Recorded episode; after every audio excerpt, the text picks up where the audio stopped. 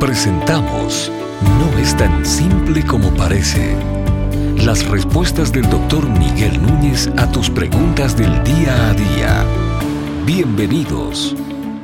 ¿Todo y cuanto ocurre a todos los humanos sucede bajo el control soberano de Dios? Otra vez, al igual que la pregunta anterior a esta, yo la voy a responder con absolutamente. Eh, y pudiera ya cerrar ahí, pero obviamente requiere una explicación. Dios declara en su palabra que Él está en control de todo cuanto ocurre. De hecho, en el libro de lamentaciones, Dios dice algo como esto, cuando ocurre una calamidad en la ciudad, ¿no lo ha causado Dios? Ah, ¿No lo ha causado el Altísimo? Dios se responsabiliza.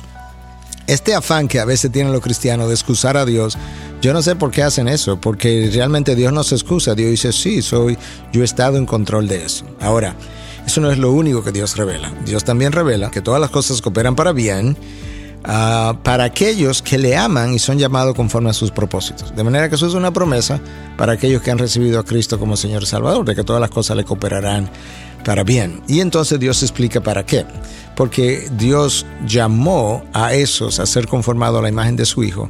Entonces, para el bien para el cual cooperan es para la formación de la imagen del Hijo de Dios uh, en, nosotros. Entonces, por un lado, si a mí me ocurre hoy un accidente de carro, Dios dice, aunque no lo entiendas, por severo que haya sido, yo te garantizo que ese accidente va a contribuir a formar en ti la imagen de Dios. Eso es una manera de verlo. Por otro lado, ah, hay guerras, por ejemplo, entre pueblos incluso no creyentes en Dios. Y tú dices, bueno, ¿y eso? Porque eso no son, eso no son hijos de Dios para quienes todas las cosas cooperan para bien. Bueno, realmente Dios no ha hecho esa promesa a ellos, pero en esos pueblos, adentro y alrededor de esos pueblos, sí hay pueblo de Dios por un lado. Y por otro lado, dentro de esos pueblos, uh, hay gente no creyente que fruto de la guerra va a llegar a creer. Entonces Dios está diciendo, todas las cosas cooperan para bien, para mis propósitos. Bueno, ¿y cuáles son tus propósitos? Mi propósito número uno es la redención del hombre. Puesto de qué manera esas guerras van a contribuir para bien de acuerdo a tu propósito. Bueno, espera que tú veas cuando comiencen a aumentar los, los heridos y comiencen a aumentar las muertes y cuando comiencen a llamar y a permitir la entrada de organizaciones uh, eh, filantrópicas y dentro de eso vengan organizaciones cristianas como ha ocurrido en todas las guerras. Tú verás entonces gente que recibirá el Evangelio uh, a través de, de, estos proveedores de cuidado médico como ha ocurrido una, una y otra vez. Entonces, al final, lo que Dios está diciendo, es que a pesar de lo doloroso que puedan lucir las circunstancias, tú puedes creer que en su control providencial Dios está orquestando un plan que al final va a resultar en el bien del hombre, porque a Dios no le resulta para bien, en el sentido de que Dios no cambia, Dios no es mejorable, Dios siempre ha sido perfecto y lo seguirá siendo. La, mejor ilustración de eso, que hemos conversado en otros escenarios también, es cuando tú ves un, un tapiz, un tapiz de eso del oriente, bien tejido, tejido a mano. Cuando te lo enseñan por atrás es una maraña de hilos que no tiene ni pie ni cabeza, decimos nosotros, y le dan la vuelta y luce hermoso. Entonces este mundo caótico como luce es una maraña de hilos que nosotros no sabemos para dónde van y cuál hilo corresponde a, cuál. Tú eres uno de esos hilos, yo soy otro de esos hilos y no sabemos cómo es que eso va realmente a lucir.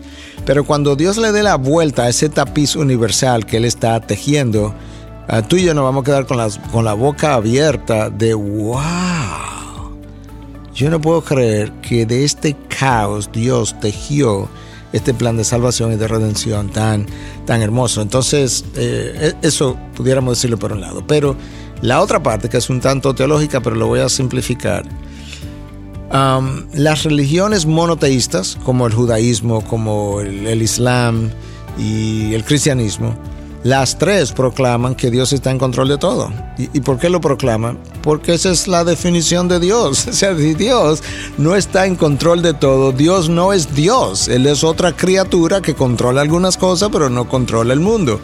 Dios, por definición, en esos tres sistemas es omnisciente, es omnipresente, es todopoderoso, es soberano.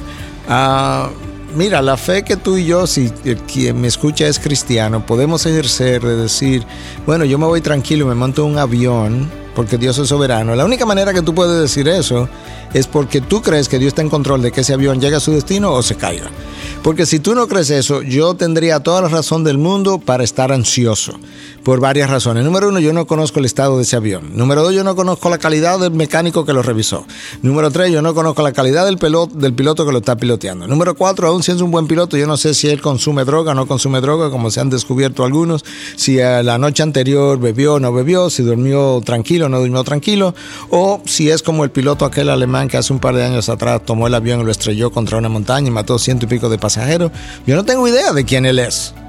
Pero yo me monto en paz porque yo sé que al final quien pilotea ese avión es Dios y no ese piloto. Y Cristo lo reveló y dice, dos pajarillos no se caen al suelo sin, sin, el consentimiento de vuestro Padre. Pues si no se pueden caer dos pajarillos que no valen nada, mucho menos un avión con ciento y pico de pasajeros. Ahí donde está nuestra paz.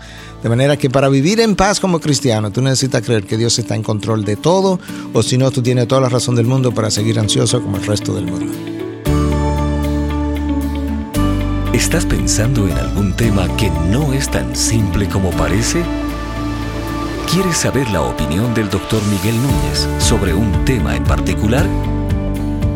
Envíanos tu pregunta a través de nuestra página de internet integridadysabiduría.org. Gracias por tu gentil atención y será hasta la próxima.